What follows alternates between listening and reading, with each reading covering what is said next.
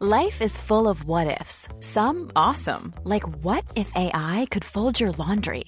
And some, well, less awesome, like what if you have unexpected medical costs? United Healthcare can help get you covered with Health Protector Guard fixed indemnity insurance plans. They supplement your primary plan to help you manage out of pocket costs. No deductibles, no enrollment periods, and especially no more what ifs. Visit uh1.com to find the Health Protector Guard plan for you.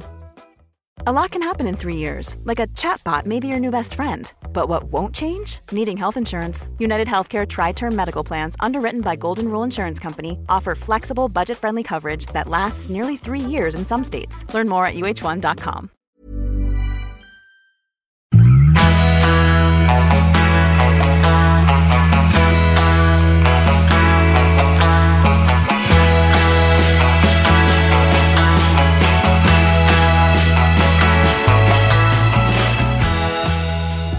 Varmt välkommen till ett nytt avsnitt av Träningspodden. Jag som pratar nu heter Lovisa Sandström och det här är terminens, vårterminens näst sista avsnitt av Träningspodden. Och på andra sidan av mikrofonen så är min poddpartner, författarkollega, tv-programledaren Jessica Almenäs.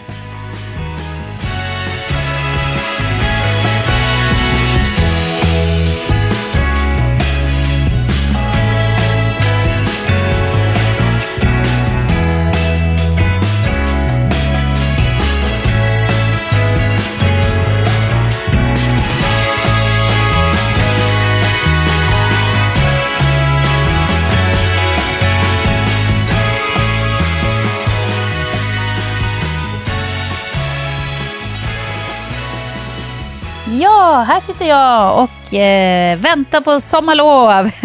inte just från podden, det känns inte som det är mitt eh, mest ansträngande. Men faktum är att när du och jag har eh, poddat eh, nästa gång, vi ska ju spela in ett avsnitt till ett speciellt eh, temaavsnitt om sommarträning som kommer nästa fredag.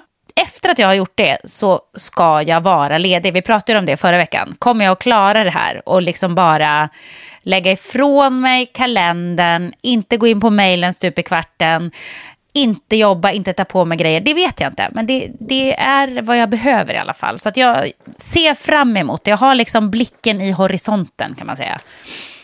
Och innan vi satte på våra mikrofoner så gjorde vi en liten sån här status checkup. Och låter det som, i, min, i era hörlurar nu när jag pratar, som att jag sitter helt ensam på ett stort slott så ja, så är så det. gör du det.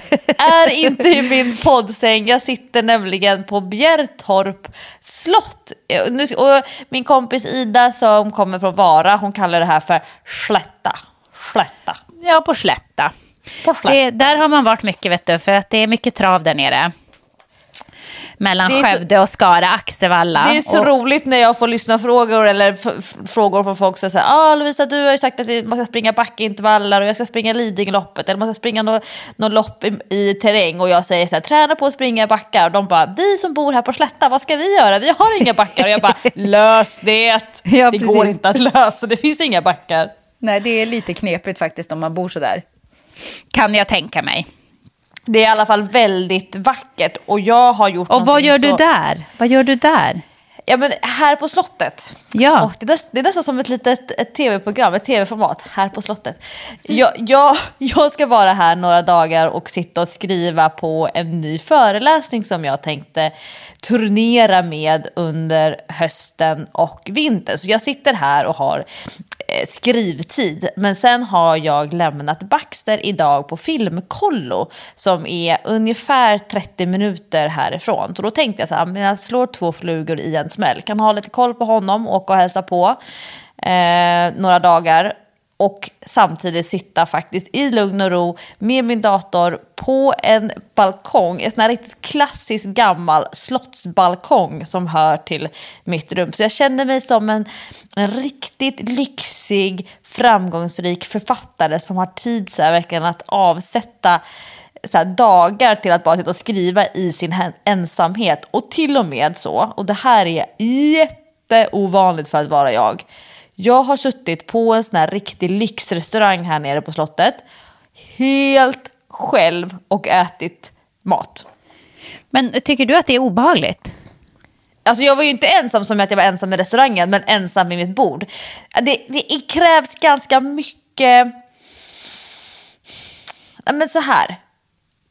När du säger att du ska liksom verkligen utmana dig själv med att inte sitta och hålla på med telefonen, att inte jobba under sommaren nu när du inte behöver, att du verkligen ska ta ledigt. Det blir lite mm. grann för mig så att jag måste hålla mig från att boka in middagsdejt med någon som jag känner, som jag vet bor i närheten eller någon som hör av sig och säger så åh är du på Bjärretorp, kan inte jag få komma förbi? Och så är det, jag bara, nej, jag har bestämt att jag ska vara ensam. Och det är inte lätt att att vara ensam tycker jag. Jag tycker att det, det är mycket lättare att fylla tiden och luft runt omkring med folk och uppgifter än att faktiskt bara vara ensam. Det sitter inte naturligt i mig att vara ensam. Alltså, eh, där är vi så olika. Jag tycker att det är som en dröm finns inget bättre tycker jag. Min, min bästa, bästa middag det här året, det var när jag var i USA och min eh, kompis var iväg och träffade sina släktingar en eh, natt. Så att jag var själv på hotellet. Gick ner och satte mig i restaurangen och så satte jag mig i baren och käkade. Så jag satt i baren och käkade och kollade på NBA-basket Eh, och, och, bara liksom tog två glas champagne för mig själv och njöt och hade med en bok om det skulle bli så här, ah, måste ha något att göra så det inte blir tråkigt. Men jag satt bara och kollade på folk och, och kollade på sport och njöt av maten och bara lyssnade på vad andra pratade om. Jag tyckte det var kanon alltså. Det är det bästa som finns. Tänker du inte att det är någon annans liv som du liksom hoppar in i en sån kväll? Ja, men det kan man ju fantisera lite grann om. Då kan man ju liksom sitta och tänka på andra människor. Hur lever de? Vad är deras historia? Eh, några som satt bredvid mig var där på första dejten, de var lite äldre. Jag gissar att det var första dejten i alla fall. Och han var väldigt så här show-off, skulle visa att han hade så mycket pengar och var så världsvan och liksom prata högt. Och, och, och hon bara satt där och tyckte nog att han showade lite för mycket kändes det som. Så jag är inte säker på att det blir en andra dejt där. Men det var ju lite spännande. Det är lite kul att titta och kolla på folk sådär. Och, och fundera över deras liv. Undrar om de bor här och ja, sådär. Jag tycker det är faktiskt jättekul. Jag har med mig eh, två stycken träningsklädsombyten och det är egentligen, vad ska man säga, två och en halv, kanske tre dagar beroende på hur man räknar som jag ska vara här. Men jag har, ska jag nog erkänna, jag har en liten dipp. Jag har inte det här spontana träningssuget, typ bara vänta på att få byta om till träningskläder för att sticka ut och springa, utan idag till exempel så jag bara känner så åh, ha med mig gummiband, skorna står där precis vid ingången till hotellrummet. Och sen så stod jag, såg jag sängen och bara, åh gud, jag kan få till en eftermiddagsnap. Hmm, eftermiddagsnap, träning. Eftermiddagsnap, träning. Och jag valde att sova en stund. Men jag, jag, jag känner att jag borde träna. Jag borde sparka mig själv lite grann i röven. Men jag tror att jag fick en liten sån här energidipp efter Ragnar förra helgen. Första dagarna då var jag ju high on life. Men nu så kämpar jag. Det kommer inte spontant. Så som jag gärna vill ha det när jag inte blir distraherad av att Eller liksom bara som sagt längtar efter nästa pass. Och jag, och jag men... vet inte riktigt hur jag ska vända det det är ju heller inte helt fel att bara eh, låta sig själv vila och återhämta sig ibland. Det var ju en jätteansträngning plus att när man får så där runner high som du ju hade i flera dagar kändes det som, då trillar man ju till slut ner också. Eh, adrenalinet och den här speed, speedade eh, känslan i kroppen, den ska ju ner. Och, och då kanske den här tröttheten kommer, så att jag tycker inte du ska stressa över det herregud, som du brukar säga när vi får in eh, frågor till träningspodden. Om du inte nu tränar på två dagar, herregud Lovisa, det kommer inte att märkas överhuvudtaget. Eller kännas, eller du kommer inte att bli sämre på någonting. Så att, eh, njut, ta det lugnt. Sov både förmiddags och eftermiddagsnap skulle jag säga. Tack, vad skönt att du säger det. Åh, nu känns det bättre. Ja, men det är klart. Herregud. Du behöver bara någon annan som säger det till dig. Det är okej att du inte tränar nu de här dagarna.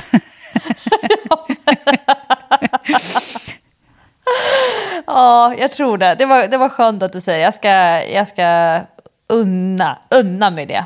Ja, det tycker jag. Det tycker jag. Men det är Eh. väldigt fint där, där du är. Jag har, har ju varit där också och eh, spelat golf. Jag gissar att du har sett ganska många golfspelare där. För det ligger ju precis vid en golfbana. Det är ett lite särskilt mode på de där som kommer direkt från golfbanan in till baren och sen kanske det övergår i en, en eh, middag. Det är ju inte riktigt min grej. Nej, men jag älskar golfkläder. Alltså, du vet när jag spelade golf, jag köpte så mycket outfits. Det var ungefär som med mina träningskläder. Att jag hade så här, olika outfits, allting matchade, jättemånga olika skor som jag matchade till olika kjolar och shorts och kepsar till allting. Och, alltså, jag gick bananas på golfgrejer. Huh. Och om jag, om jag känner dig rätt så, har, rätt så har du också sparat alla de här outfitsen i någon av dina. 28 garderober.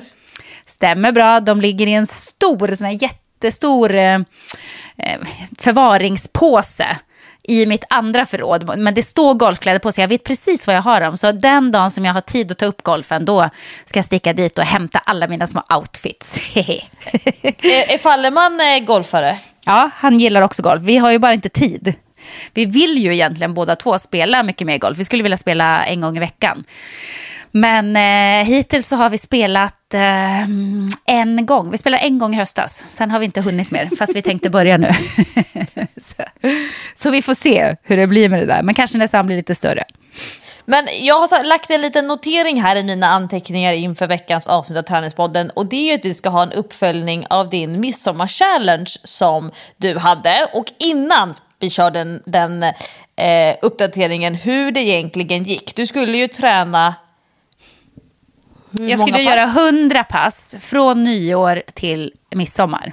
Ja, och innan, innan vi eh, eh drar, drar en recap på den hur det har gått så skulle jag vilja läsa upp ett sånt himla roligt meddelande som vi fick på våran Facebook-sida. Man kan ju skicka meddelanden till oss, då är det ingen annan som kan läsa. Det är ju inte så att ens Facebook-kompisar ser om man har skickat ett, ett meddelande till oss.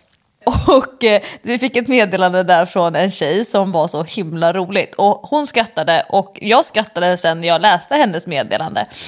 Eh, Läste, läste. Ja, jag börjar fnissa bara jag läser. Bara jag tänker tanken. Hej bästa podden, måste bara berätta en liten kul grej. Tidigt i morse gav jag mig ut för en härlig midsommaraftonslöpning. Det var alltså i, i fredags. Och eftersom det är fredag tänkte jag passa på att lyssna på er. Tryckte igång via Spotify och började lyssna. Ungefär tio minuter in i passet börjar Jessica prata om att hon känner sig så stark nu under den här graviditeten. till skillnad från sina tidiga graviditeter. Och Lovisa hakar på och pratar om gravidkroppen. Jag blev helt ställd. Har jag missat något? Stannar till och med till en stund för att spola tillbaka fem minuter. Nej, inga kommentarer kring att Jessica är gravid. Under passet som handlar om träningstrender så funderar jag på om det här är en uttänkt strategi för att väldigt casual droppa att Jessica ska ha ett fjärde barn och tänker att det är en kul strategi. Väl hemma går jag även in på Jessicas Instagram för att se om det finns någon kommentar där, men icke. Sen ser jag att jag precis lyssnat på avsnitt 80 av Träningspodden, avsnittet om träningstrender och börjar gapskratta. Jag som till och med hunnit tänka att det kanske inte är för sent för mig att skaffa ett tredje barn. Fick nästan lite inspiration till barnafödande. Jag är 41. Nåväl, positivt är att jag nu har kvar ett olyssnat avsnitt som jag kan spara till söndag. Och tanken på fler barn, den tror jag att jag glömmer. Kram och glad midsommar! Så tokigt det kan bli. Eh, Och jag, jag som följer dig från sidan, jag tänker kanske att, att Sam från savannen är det bästa preventivmedlet för att han har varit ganska krävande eh, sådär betraktat från sidan. Han har ju varit, eh, det har varit som att ha tio bebisar. Så att det är ju inte så att jag direkt går runt och tänker på att jag ska ha en till.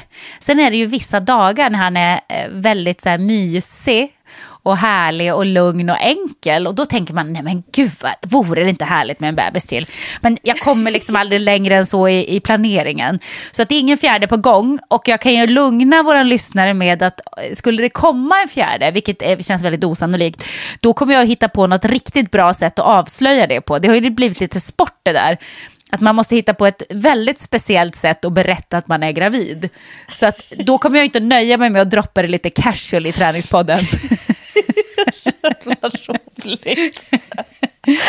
Åh oh, gud, och tänker så här, ja, så det stora frågetecknet över huvudet som så här, ett stort frågetecken som, som rörde sig genom elljusspåret. Men ändå kul, man kan sätta lite griller i huvudet på våra lyssnare. Ja. Men Jessica, Ja. 100 pass mellan nyår och midsommar. Det kändes som att det var lite stressigt för dig där de sista tre veckorna. Ja, det blev det. Mm, speciellt med tanke på att jag hade otroligt mycket att göra också veckan innan midsommar. Så att jag måste tyvärr erkänna att jag klarade inte fler än 95. Och så är det med det. Punkt. Ja, det är ju jättetråkigt för att det var ju någon annan av våra lyssnare som jag såg, tror jag hade taggat mig på Instagram, som hade hoppat på den här utmaningen 100 pass innan midsommar. Eh, och som verkligen körde in i det sista för att klara det. Och jag tror att hon till och med på midsommar körde två pass för att fixa det. Och då kände jag lite grann så här, kunde kanske jag också ha gjort, anstränga mig lite, lite mer.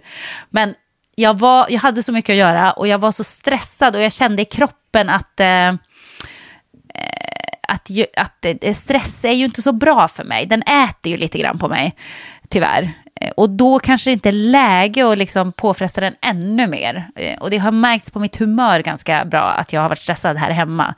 Så att, nej, det, det blev bara 95.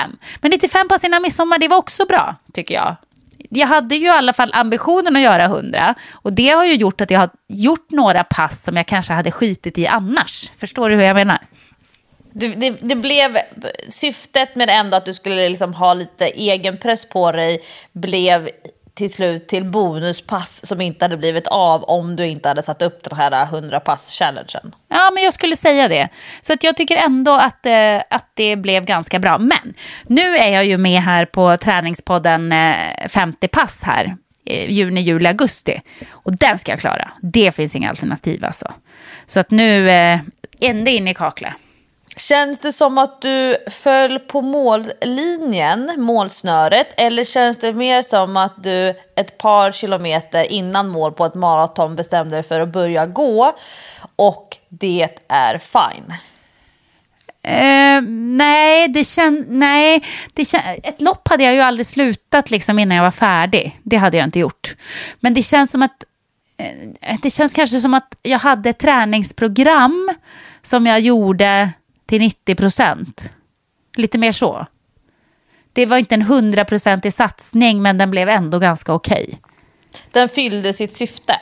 Ja, och normalt sett så hade ju jag sett till att fixa de där passen och liksom tränat på natten och allting. Men det var, det var inte läge helt enkelt. Och man får bara acceptera ibland. Jag känner att jag under den här tiden som vi har poddat de här åren, jag har blivit så vuxen på många fronter.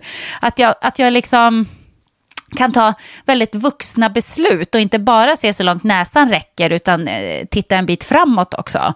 Och tänka sig, okej, okay, jag kan göra det här. Jag, jag, jag, kan säkert göra exakt det jag har bestämt mig för att göra, men vad får det för konsekvenser? Vad kommer det att kosta mig? Vad måste jag offra och vad kommer jag att må sämre efteråt? Alltså, är det värt det? Lite mer sådana funderingar.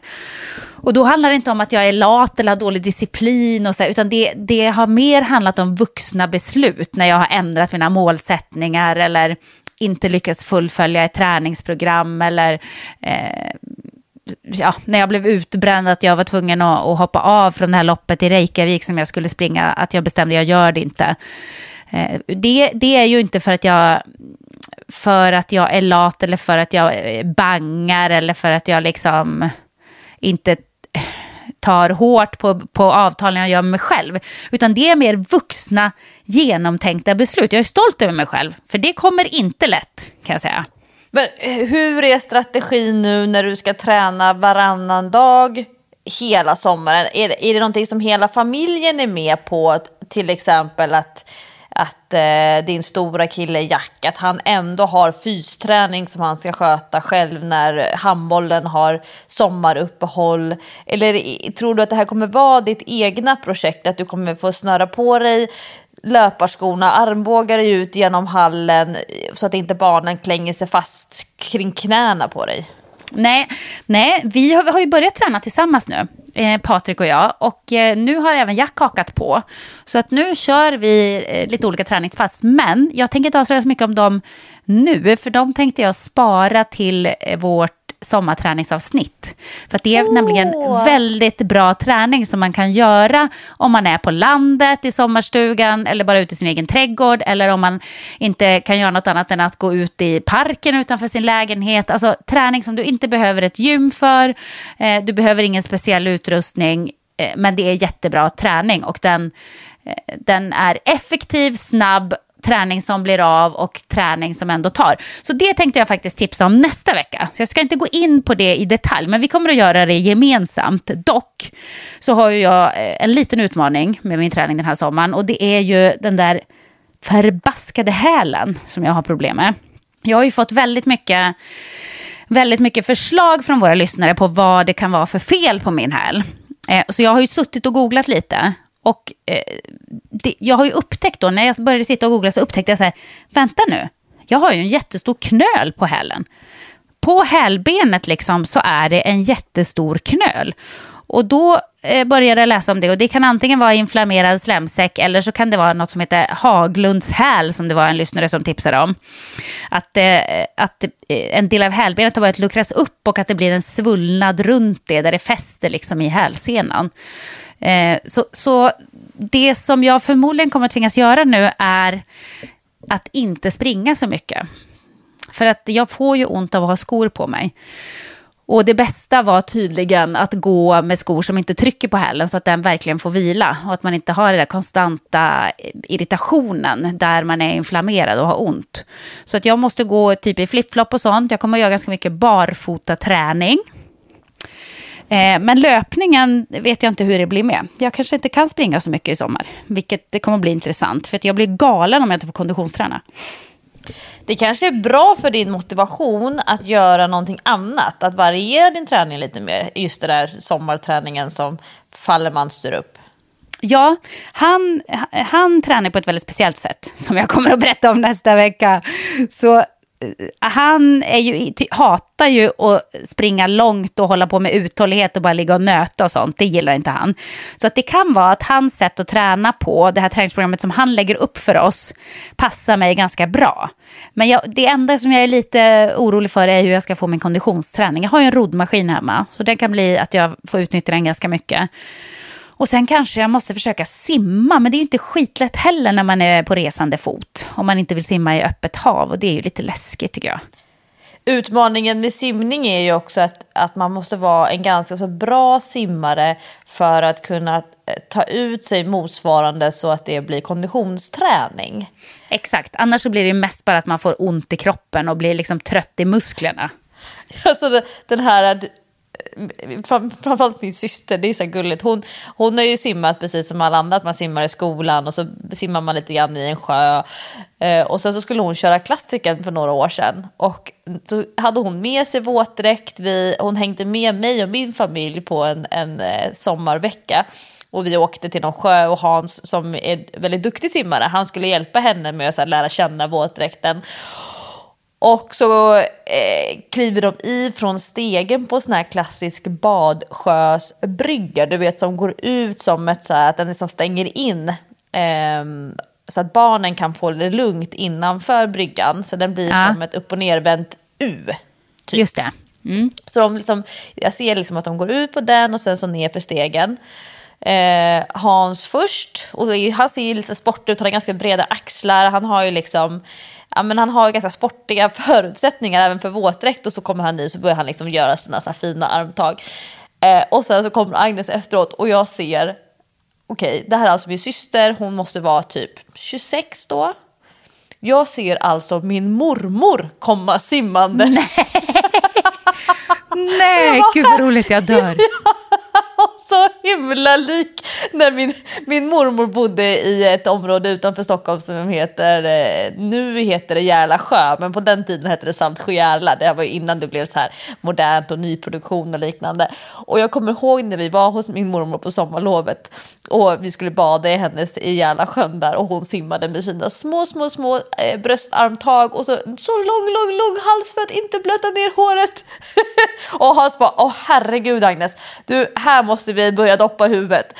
Eh, men, men hon, hon fick faktiskt ordning på sin simning till eh, Vansbrosimningen. Men, men det, det är ett bra exempel på jättevältränad, jättebra kondition.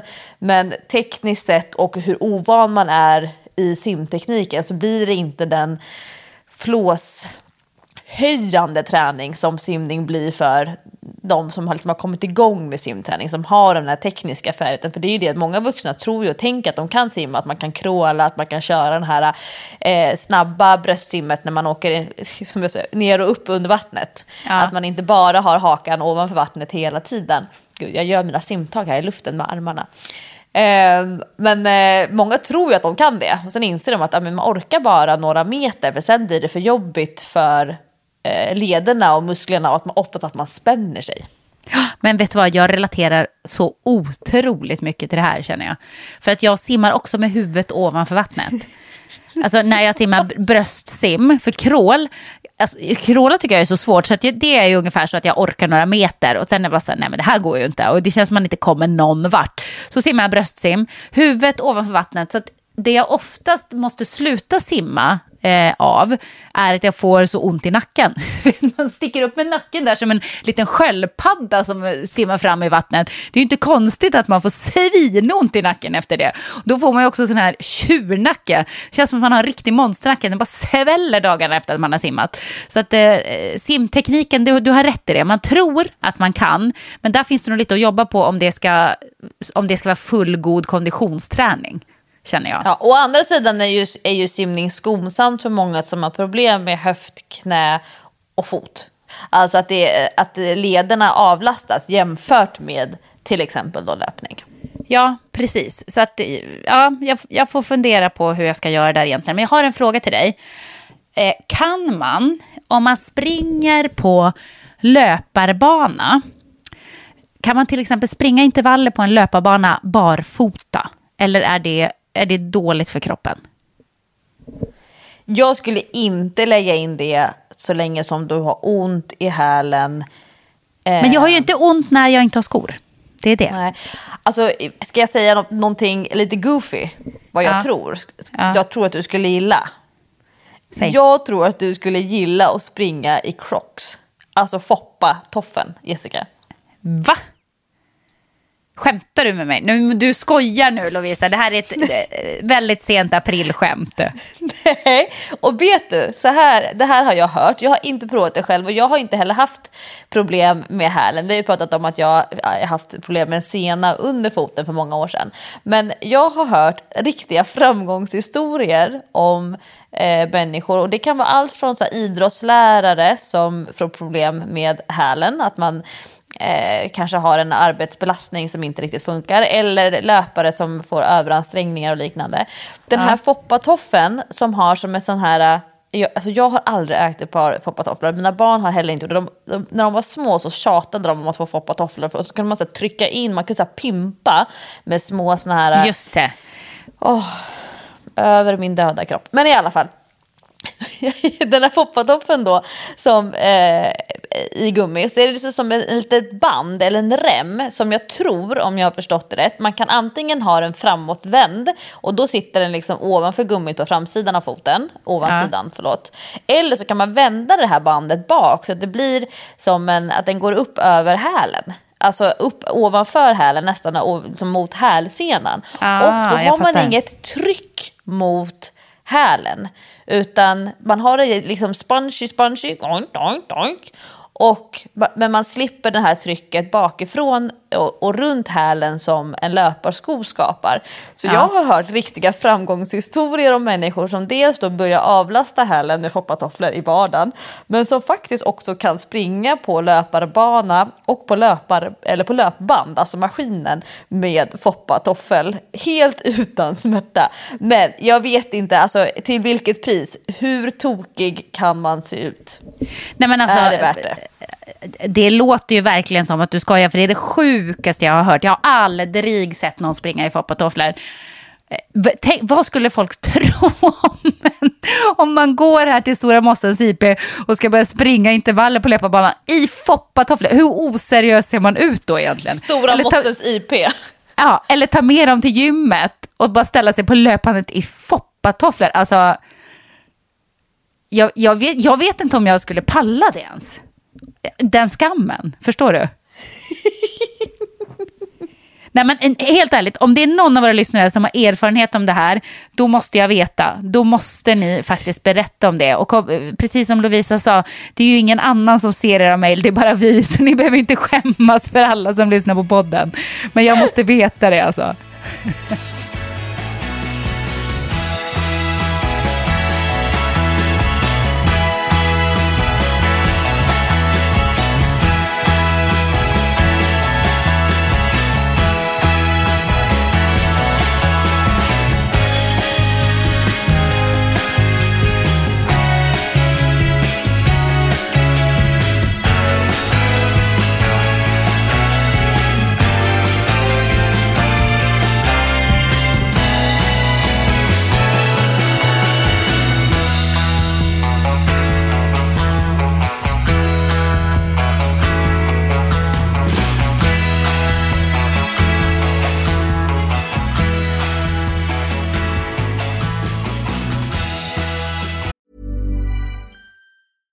I'm Ryan Reynolds. Recently, I asked Mint Mobile's legal team if big wireless companies are allowed to raise prices due to inflation. They said yes. And then when I asked if raising prices technically violates those onerous two year contracts, they said, What the f are you talking about, you insane Hollywood ass?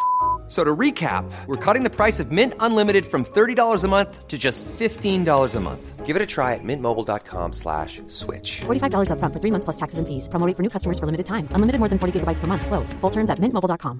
Hi, I'm Daniel, founder of Pretty Litter. Did you know cats tend to hide symptoms of sickness and pain? I learned this the hard way after losing my cat, Gingy. So I created Pretty Litter, a health monitoring litter that helps detect early signs of illness by changing colors, saving you money and potentially your cat's life. Pretty Litter is veterinarian developed, and it's the easiest way to keep tabs on your fur baby's health right at home. Go to prettylitter.com and use code ACAST for 20% off your first order and a free cat toy. Terms and conditions apply. See site for details.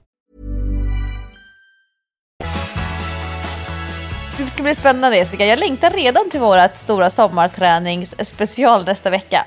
Men ja, till kul. den här veckans avsnitt av Träningspodden så har jag förberett några lyssnarfrågor som jag tycker är roliga. Det är ju härligt att ha en egen podd tillsammans med dig för vi kan ju verkligen bestämma vad vi vill prata om, när vi vill prata om det och på vilket sätt. Jag älskar att vara chef.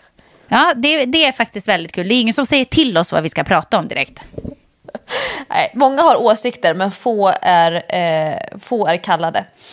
Jo, jag har, det här är lite fråga, eller en fråga som vänder sig, som jag tror, förlåt, som jag tror att eh, andra faktiskt kan känna igen sig i. Nu blir det lite grann i extremfallet, för vi har ju i Träningspodden, nu pratar vi ofta om att vi har ett sånt brett spann på våra lyssnare. Vi har mm, människor verkligen. som inte tränar men som vill komma igång och sen har vi också de här som är så mycket och så ambitiösa. Det ligger liksom i, i, vi har hela spannet. Så frågan är från den mest ambitiösa delen av spannet. Men svaret som jag eh, tror att du och jag kommer komma fram till, det är tillämpbart på hela spannet. Så därför valde jag ut den här frågan ur våran frågelåda där, där våra Träningspodden-lyssnare skickar in meddelande på Facebook. Mycket Så, spännande. Ja, jag, jag kör. Jag kör. Kör bara, kör bara. Hej! Tack för en inspirerande och bra podd. Så här är det Jessica, jag vill ju bara ut frågor som börjar med eh, massa beröm till dig och mig. ja, precis. Då vet ni det när ni skriver.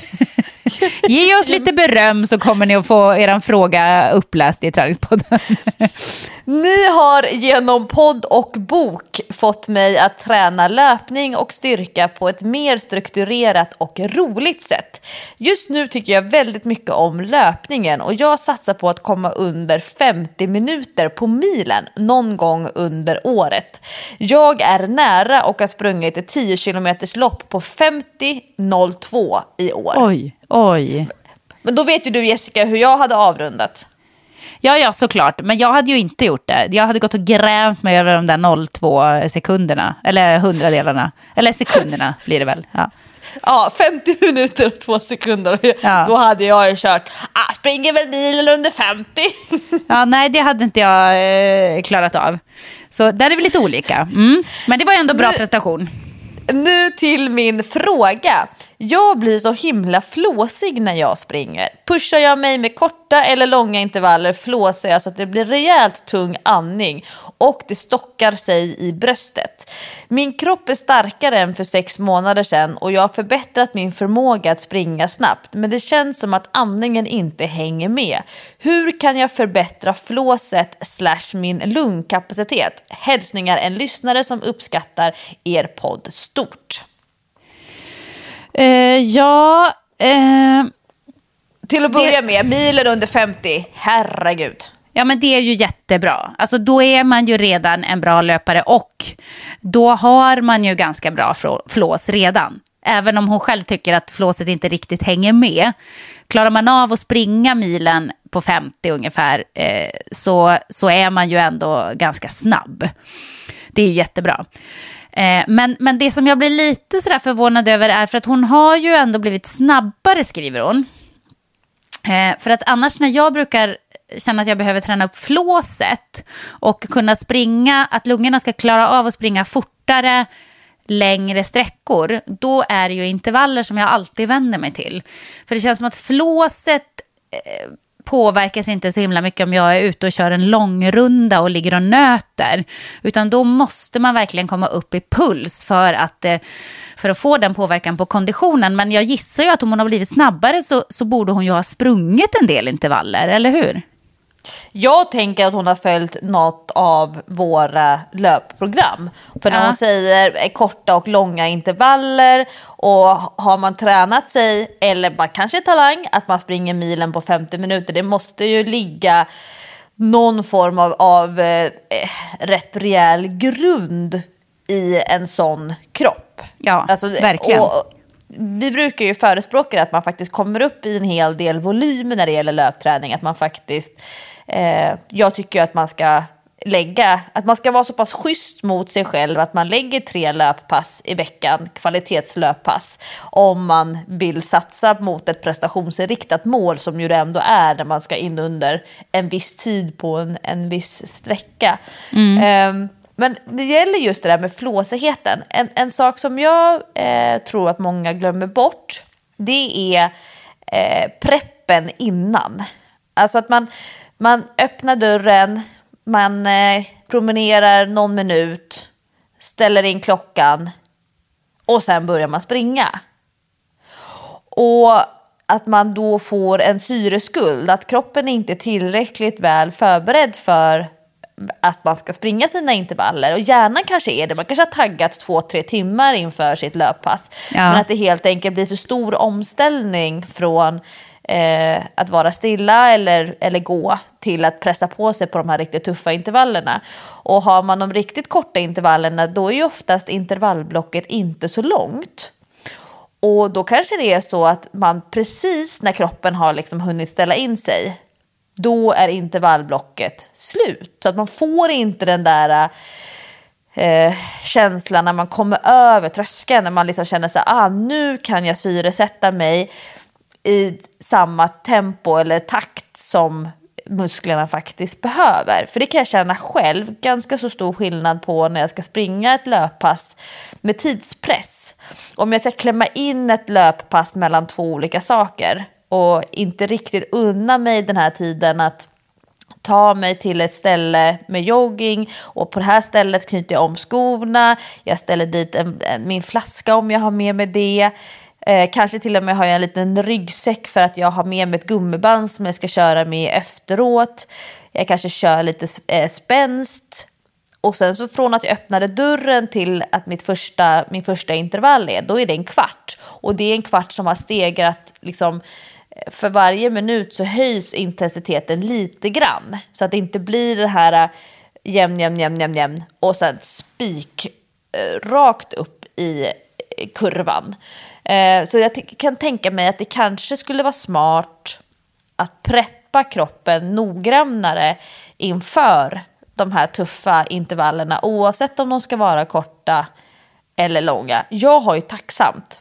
När jag ska springa mina intervaller då är jag ofta på sinken och redan där är det ett par hundra meter som jag går eller joggar snabbt. Sen brukar jag unna mig två varv runt sinken, 800 meter. Ja.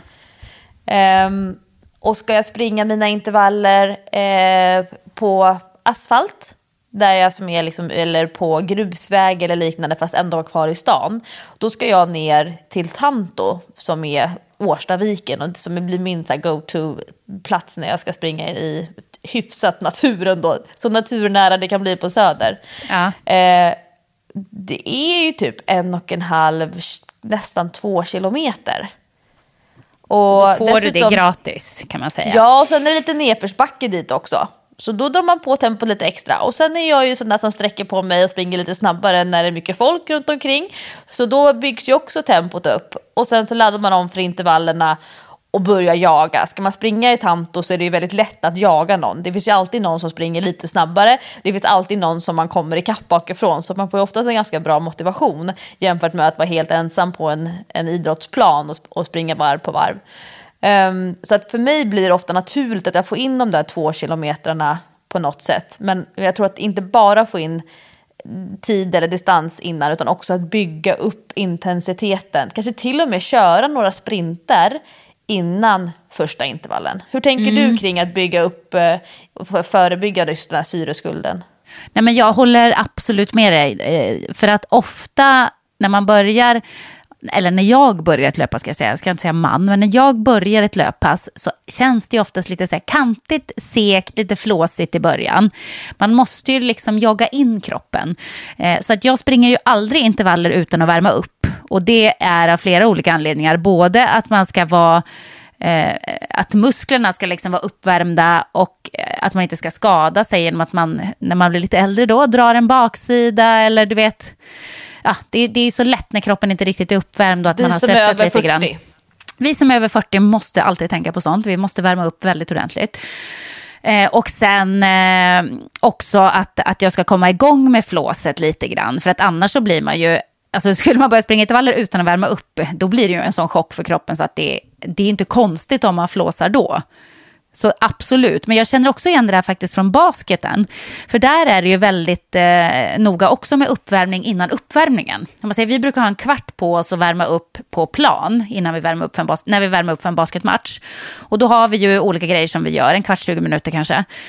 Och då kör vi lite layups och vi skjuter lite och vi kör något som heter flätan när man passar till halva plan och så kör man två mot en tillbaka och, och sådär. Och sen avslutar vi alltid det med eh, två snabba sprinter till mittlinjen och tillbaka. Precis innan vi ska gå in och börja spela. Och det är ju det som du säger, att man vill komma upp i det där flåset. Man vill köra några sprints innan man kommer in på plan. För då blir det ju sprint på sprint på sprint på sprint. Det är ju då ens intervaller börjar kan man säga. Och då har jag märkt att det är väldigt viktigt, i alla fall för mig, att jag har värmt upp ordentligt redan innan våran uppvärmning. Så att jag måste springa och göra olika eh, löpskoleövningar och köra några korta sprinter och några snabba riktningsförändringar och sådär. Så att jag tycker uppvärmning är ju eh, väldigt viktig för mig eh, av många anledningar. Men, men kanske är det speciellt viktigt när man ska köra någon slags intervallträning som till exempel löpintervaller eller bollsport eller sånt där, man, där det blir väldigt mycket, eh, det, det blir ju intervalltänk när man spelar match i basket till exempel.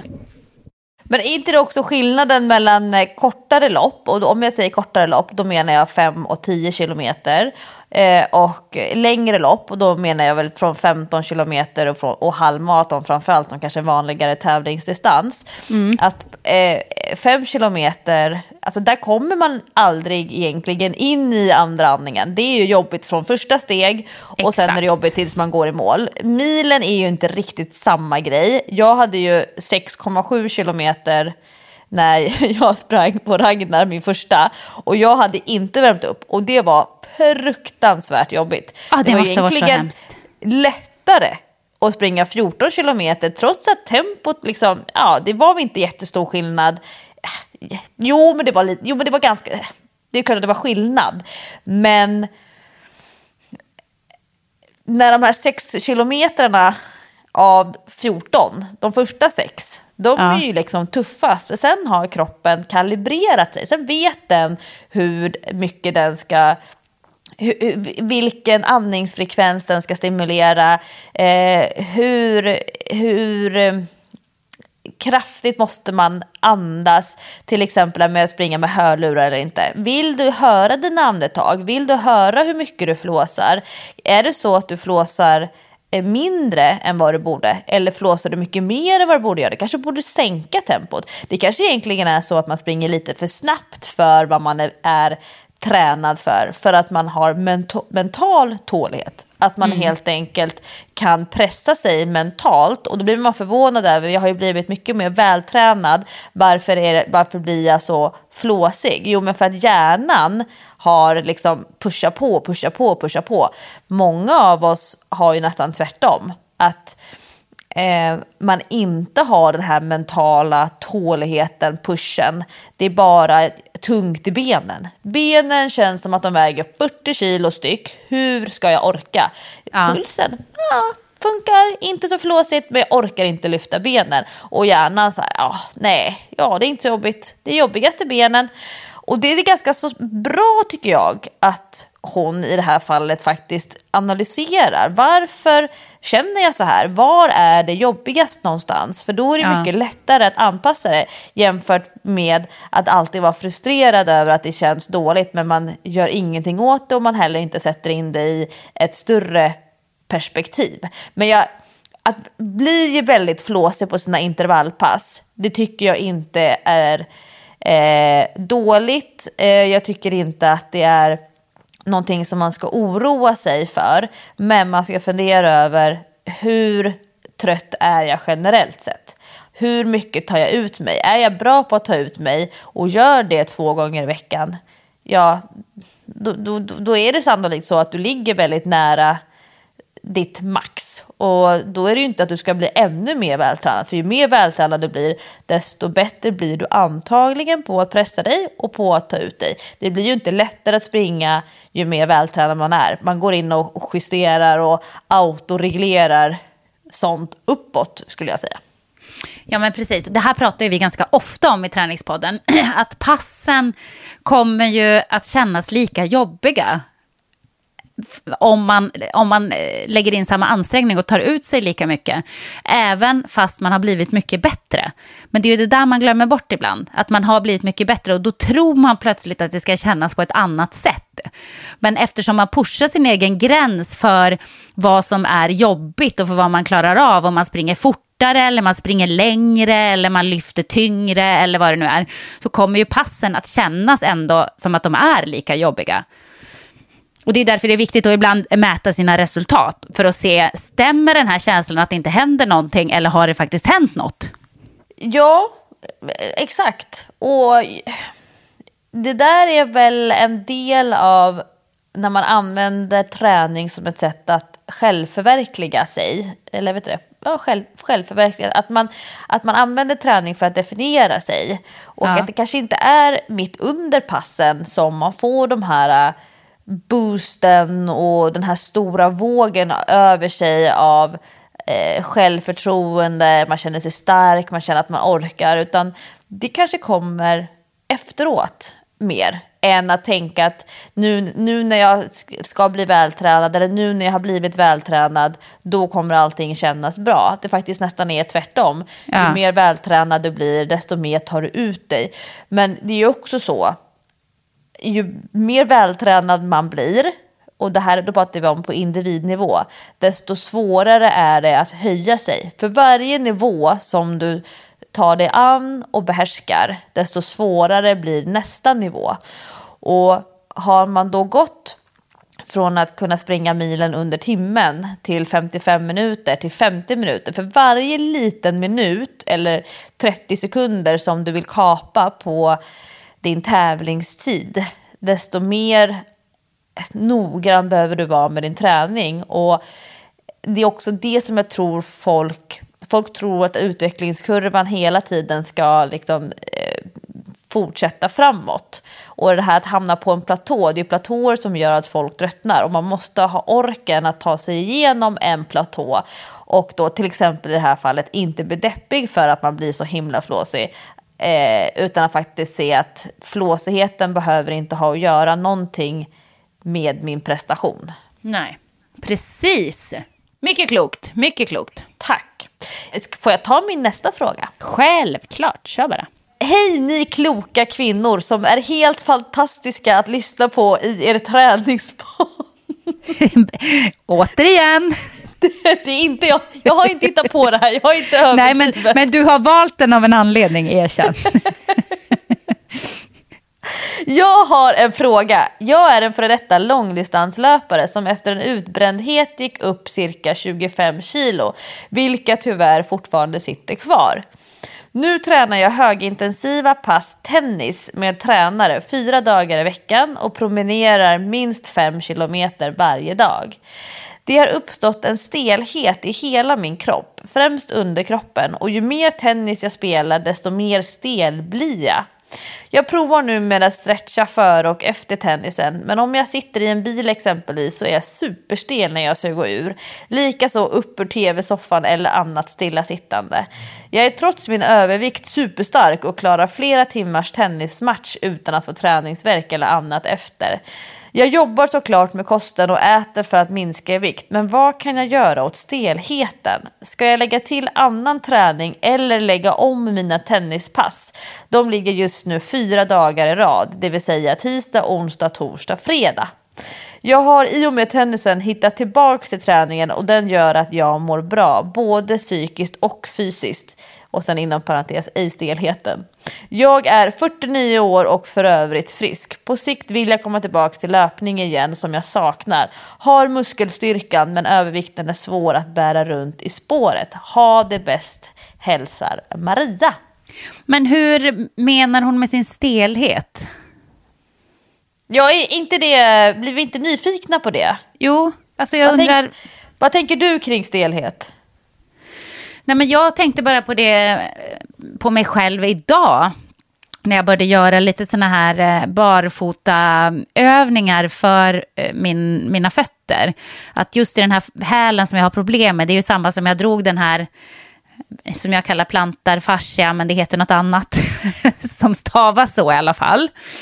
Den, drog, den senan drog jag under foten och det är samma häl som jag har ont i nu. Och då började jag göra lite sådana här eh, övningar för att testa hur stel man är och för att bli av med den här stelheten. Och då så klarar jag ungefär att göra hälften så mycket på min onda fot som jag klarar på den andra foten.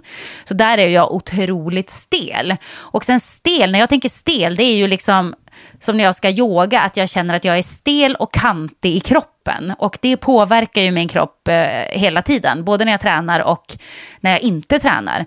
När jag bara är att jag är stel. Men jag vet inte om det är sån stelhet hon menar. Eller vilken stelhet är det vi pratar om? Jag, jag funderar på just den här stelheten här att man ska ta sig upp och så knarrar det och att det är motstånd och friktion ja. när man ska lämna en position. Ja. Så tänker jag om, jag, om jag tänker på stelhet på en 49-årig kvinna som har övervikt men som är vältränad. Eh, då tänker jag så att, man, att just att man ska ta sig upp i fåtöljen och så stånkar och stönar man lite grann. Eller att man liksom ska ut ur bilen och benen känns gnissliga. Men just det där när du beskriver med eh, rörlighet vid leder där man har smärta. Mm. Eh, jag kan ju se att, att, att, när man har ont någonstans så brukar så här, en väldigt tidigt symptom vara just att rörligheten minskar. Alltså, klart, man vet inte vad som är hönan och vad som är ägget. Hade man kanske dålig rörlighet först och sen fick man ont. Men har man ont i höger knä eh, och så jämför man rörligheten med vänster knä så ser man att rörligheten är större. Att man har alltså det som kallas för ROM, range of motion. Man har en större rörelse eh, i vänsterknät där man inte har ont. Och samma sak med eh, axelsmärta till exempel, att man kanske till och med inte kan få upp armen rakt upp ovanför huvudet på den sidan som man har ont. Eh, men det är intressant det där med stretching, för att det har ju, liksom, har ju många de senaste tio åren liksom verkligen ansträngt sig att, att krossa som en myt när det gäller rörlighet. Alltså statisk stretching, att det ger effekt på rörligheten. Ja, Men- Patrik säger ju till mig, han är ju, min, eh, eh, han är ju mitt orakel när det gäller Han är träning, din kan man säga. träningsfysiolog. Han säger också till, till mig så här, statisk stretching, det kan du skita i, för det kommer inte att göra dig någonting, säger han. Men däremot dynamisk stretch, det, att det är det menar han som, som gör skillnad. Det vill säga att man eh, är i rörelse, att det blir som ett flöde mer när man stretchar.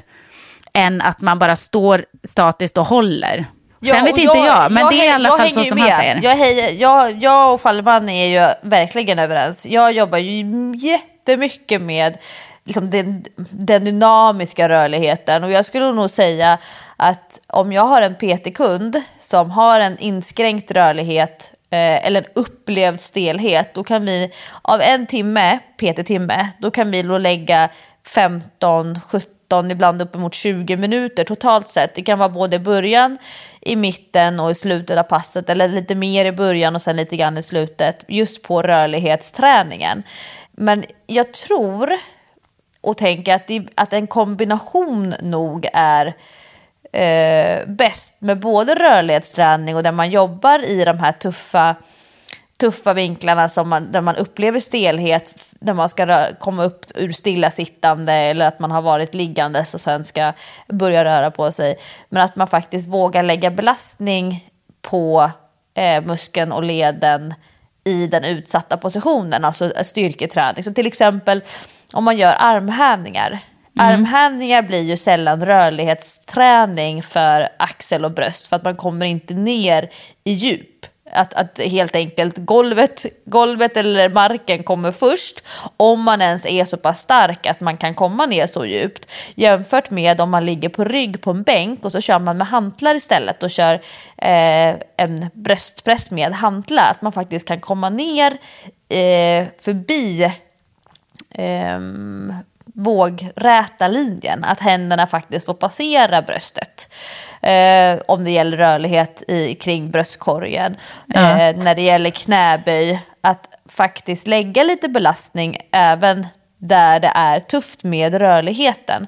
Eh, muskelmassa vet vi alltid är bra att ha, men det är också bra att faktiskt använda musklerna i de här utsatta positionerna, alltså lite mer än, än det man brukar ha bara i kroppen.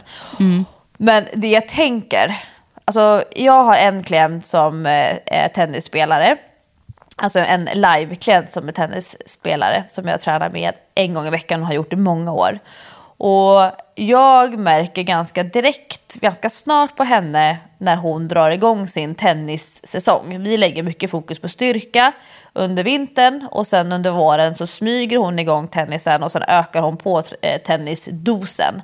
Ja. Och jag skulle säga att om hon skulle ligga på tre eller fyra tennispass på en vecka varannan dag till exempel så skulle jag nog se en ganska så stor skillnad i hennes rörelsemönster och skulle hon spela tennis flera dagar på raken, flera veckor på raken, alltså fyra, som i det här fallet, den här lyssnarfrågan, att man faktiskt spelar tennis tisdag, onsdag, torsdag, fredag. Och tisdag, onsdag, torsdag, fredag. Tisdag, onsdag, torsdag, fredag.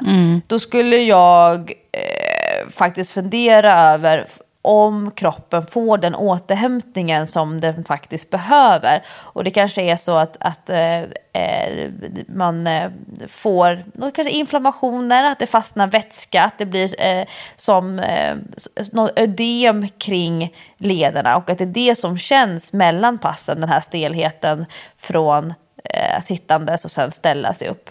Så att jag skulle nog inte säga att fyra tennispass på raken sådär är att förespråka om målet är att komma igång med löpning.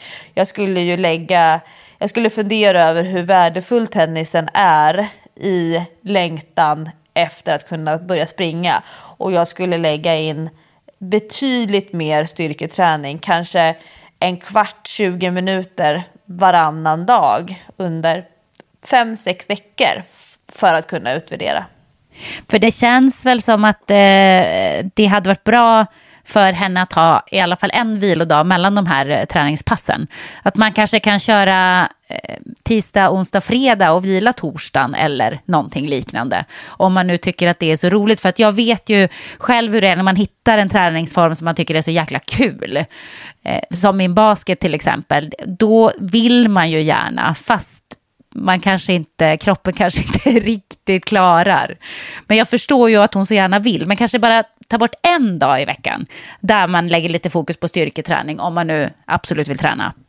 Det finns ju ett väldigt känt uttryck som heter kill your darlings. Ja, men lite så. Och ibland måste man ju faktiskt tänka så. Men sen, jag känner också igen mig jättemycket i det här att det är så otroligt jobbigt att springa när man, när man har fler kilon än man är van vid att ha. Och det är det är ju ett riktigt motstånd. Och, och, min känsla är ju att man får ju mycket mer bekymmer då. Att man får liksom ont på ställen som man aldrig har fått ont på förut eh, på grund av den här extra eh, belastningen. Så, så där eh, är jag verkligen med henne. Att eh, det, det var ganska tufft att komma tillbaka till löpningen tyckte jag när man inte hade lyckats gå ner sina, sina graviditetskilon. Men eh, när man är 49 år gammal, nu, nu ska jag inte säga att du närmar dig Jessica, för då kommer du ta det som en förolämpning. Men, men om man är över 40 då, alltså att ja. man närmar sig, närmar sig 50. Jag ja. vet ju inte, jag, är, jag ska fylla 35, jag börjar få födelsedagsinbjudningar till kompisar runt omkring mig som fyller 35. Jag bara, just jädra det är år.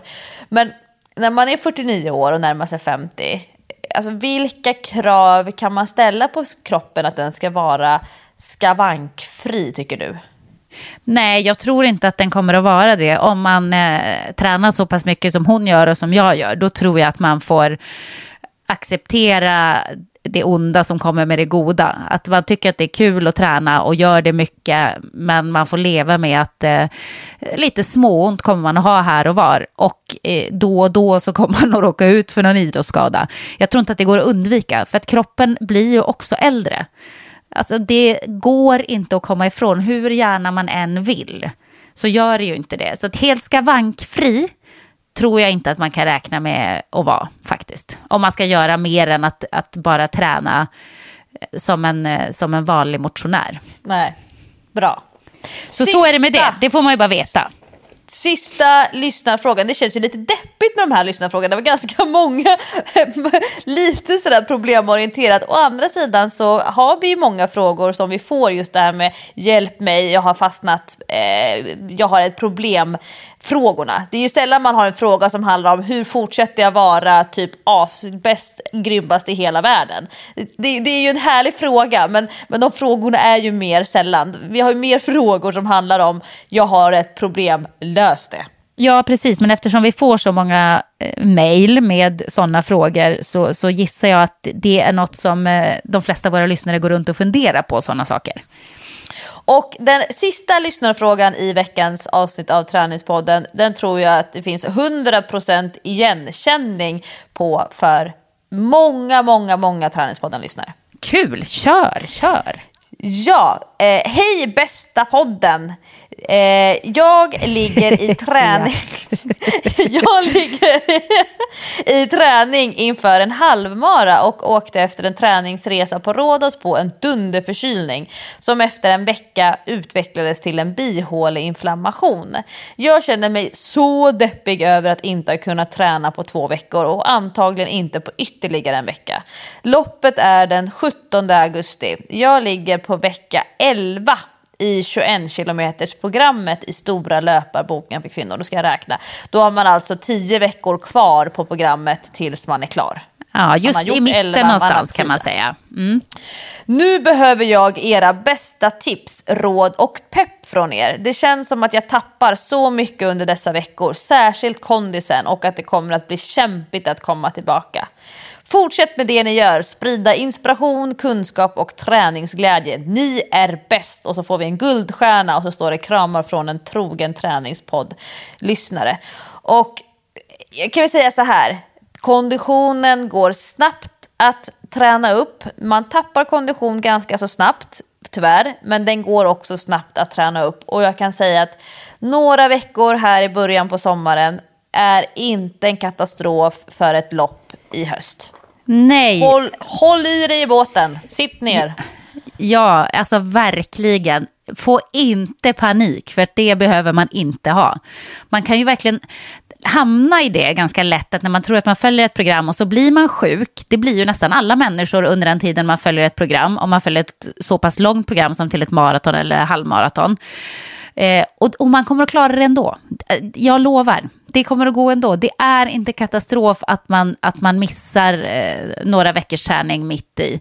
För att det är precis som du säger, konditionen går skitsnabbt att träna upp igen. Och det är ju marginellt vad man förlorar ändå när man är sjuk. Du, förlorar ju, du kommer kännas tungt de första passen när du kommer igång och tränar igen. Men sen så märker du direkt att du är tillbaka på ungefär samma nivå som innan. Så att jag tror verkligen inte att det är någonting eh, att oroa sig för. Nej, och alla träningspass man gör någonsin och har gjort i hela sitt liv, allting ackumuleras i kroppen. Kroppen kommer ihåg allt man gör, vilket innebär har man följt ett träningsprogram med tre löppass i veckan i 11 veckor på raken, det är inte förgäves. Det där kommer kroppen snabbt som attan plocka fram igen när, när kroppen är frisk, när den har tid och lugn att fokusera på prestation igen. Men som vanligt, jag har två tips. Två jätteviktiga råd. Det ena är, har man ett prestationsinriktat program där man har räknat ut vilken vecka man ska börja för att man ska tajma sista veckan med att man är klar med loppet, eller med pa- eh, programmet för att man ska springa ett lopp. Då ska man eh, inte ta vid där man slutade, utan man får låtsas att man har gjort de här passen som man missade. Man liksom hoppar in där man borde ha varit i programmet om allt hade varit som det har varit. Och de allra flesta program tar faktiskt hänsyn till, i alla fall alla program du och jag gör, tar hänsyn till livet, tar hänsyn till att man är sjuk då och då, att man ibland prioriterar annat och att man ändå kommer liksom ha hyfsat bra marginal. Så eh, missar man ett par veckor på ett program, då får man hoppa in där man skulle ha varit. Om det är prestationsinriktat och det finns ett datum där man ska vara klar. Det är nummer ett. Nummer två, det är att man alltid ska ut och känna på hjärtat, ut och känna på pulsen. Man ska promenera, man ska känna på hur känns kroppen när pulsen går upp så att man inte kör det första träningspasset efter sjukdom i prestation. Utan det första träningspasset efter sjukdom, det är en rask promenad. Man går lite grann i uppförsbackar och så känner man på hur det känns när pulsen går upp. Man ska inte upptäcka mitt i ett eh, tufft intervallblock, jag är fortfarande sjuk. Nej, det gud. tycker jag är jätteviktigt. Så de två tipsen, de är jag stenhårda med när det gäller prestationsinriktad konditionsträning. Ja, och jag, jag kan ju bara säga som pepp, titta på eh, hur det gick för mig. Jag tränade ju så lite till mitt maraton. Jag kunde ju inte alls följa mitt program för att jag var sjuk. Till och från sjuk hela tiden. Eh, så att eh, jag låg ju så mycket efter att jag inte ens visste om jag skulle klara det och det gick hur bra som helst. Så ta det som pepp, det kommer att funka. Och hur mycket man än oroar sig innan så är det bara, det sitter bara i huvudet alltså. Yes, så det kan vi skicka lite, lite pepp och stöd. Och då, då kan man ju slå ihop det då. Där jag som värsta träningsprofilen sitter på ett eh, hotellrum på Bjärretorps slott och är ungefär 0,0% sugen på att träna så är det fine. Men det är också fine att vara inne i ett prestationsinriktat träningsprogram, vara sjuk, ha ashög motivation till att träna men känna det är lugnt, jag ska inte träna när jag är sjuk, jag ska inte känna stress. Ingenting blir bättre av att jag går runt och stressar upp mig över att jag inte kan träna för att jag är sjuk. Det blir liksom varsin ände av ett motivationsproblem och båda är okej. Okay. Det är okej okay att ta det lugnt. Precis. Ta det cool. Det värsta man kan göra är att stressa upp sig egentligen. Gärna förebyggande. Ja, exakt. Ja, Stressa upp det för säkerhets skull. ja, men det, det är ju jag expert på till exempel, men det är ju bara onödigt. Mm. Ja, så det så. Det bestämmer vi Lovisa. Yes! Och nu är det dags att eh, knyta ihop det här avsnittet av Träningspodden. Nästa vecka då har vi ett utlovat och de, de avsnitten av Träningspodden brukar vara väldigt populära när vi pratar om sommarträning. Vi har ju våran challenge, vi har eh, juni, juli, augusti, 50 Som Gyllene Tider sjöng. Ja, Juni, och, juli, augusti. Yeah. Har man lite motivationsutmaningar, man håller inte på med något prestationsinriktat träningsprogram, då kan man hänga med mig. För jag lägger ut pass varannan dag. Från midsommar som jag har varit fram till 9 augusti lägger jag ut pass varannan dag. Och varannat pass är kombinationspass. Det är blandad styrka och kondition. Ingen löpning Jessica. Så det kan du hänga på med. Ja, kul. Och varannat pass är kondition och då kan man gå, jogga eller springa. Man får instruktioner för oavsett vilket som man gör. Så att man, man har helt enkelt eh, ordentliga skor på sig eller sina foppatofflor med ett litet band runt hälen. Eh, var fjärde dag och var fjärde dag så är man kvar på gräsmattan eller ute på terrassen eller på en klippa och så kör man eh, kombinationspass med styrka kondition och det är faktiskt en hel del rörlighet integrerat där också. Leva som man lär. Men det här kanske är något för mig. Det kanske jag ska hoppa på också. Lägga till det som en liten extra challenge för dig. Ja, why not? och det vi började med att säga i veckans avsnitt det var att Jessica skulle ta det lite lugnt och inte, inte nappa och hänga på och sitta med telefonen. Och ja, men varför blir det alltid så här? Ja, men det, det här är ju jag i ett nötskal. Okej, vi ser om jag hänger på. Jag, jag ska fundera. Jag ska inte säga att jag ska göra det nu bara rakt av sådär. Och eh, när vi drar igång i augusti igen då vill vi ha en massa nya lyssnarfrågor att svara på. Så fortsätt skicka in. Om ni ger tillräckligt mycket beröm så kanske er fråga lyfts in i träningspotten. Träningspotten. Precis. Träningspotten. I frågepotten, eller vad är träningspotten? Jag ska potträna oh, i sommar Gud. så det passar jag bra. Är, ja. Jag är inte van vid att kvällspodda som vi gör idag. Vi är ju riktiga förmiddags eller morgonpoddare. Så det känns ju lite knasigt att det är årets näst ljusaste kväll. Det har ju vänt nu och klockan är halv tio på kvällen och du och jag sitter med varsin mick. Det är väldigt ovanligt. Man känner att man har lite annat fokus. För att när vi har förmiddagspoddat, då är jag alltid så här, nej men nu ska jag träna. Då blir jag alltid så himla sugen på att träna. Nu känner jag inte riktigt så. Det ska jag erkänna. Jag är lika svettig som vanligt. ja, ja. Lovisa, vi hörs eh, igen om en vecka. Det gör vi också, alla som lyssnar. Puss och kram på er och eh, träna på. Hej då! Hej då!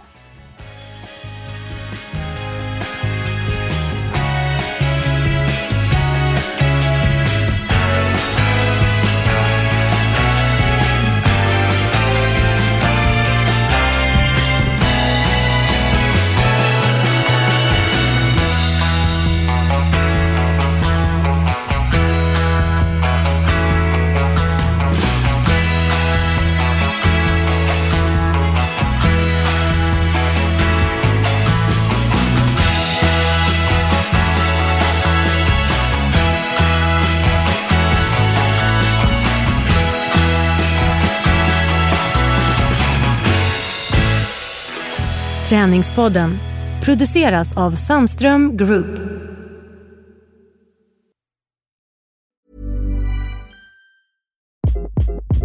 Hi, this is Craig Robinson from Ways to Win, and support for this podcast comes from Invesco QQQ. Invesco QQQ is proud to sponsor this episode and even prouder to provide access to innovation for the last 25 years. Basketball has had innovations over the years, too. We're seeing the game played in new ways every day.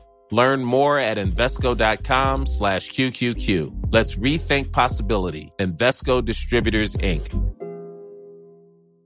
Hi, I'm Daniel, founder of Pretty Litter. Did you know cats tend to hide symptoms of sickness and pain? I learned this the hard way after losing my cat, Gingy. So I created Pretty Litter, a health monitoring litter that helps detect early signs of illness by changing colors, saving you money and potentially your cat's life. Pretty Litter is veterinarian developed, and it's the easiest way to keep tabs on your fur baby's health right at home. Go to prettylitter.com and use code ACAST for 20% off your first order and a free cat toy. Terms and conditions apply. See site for details.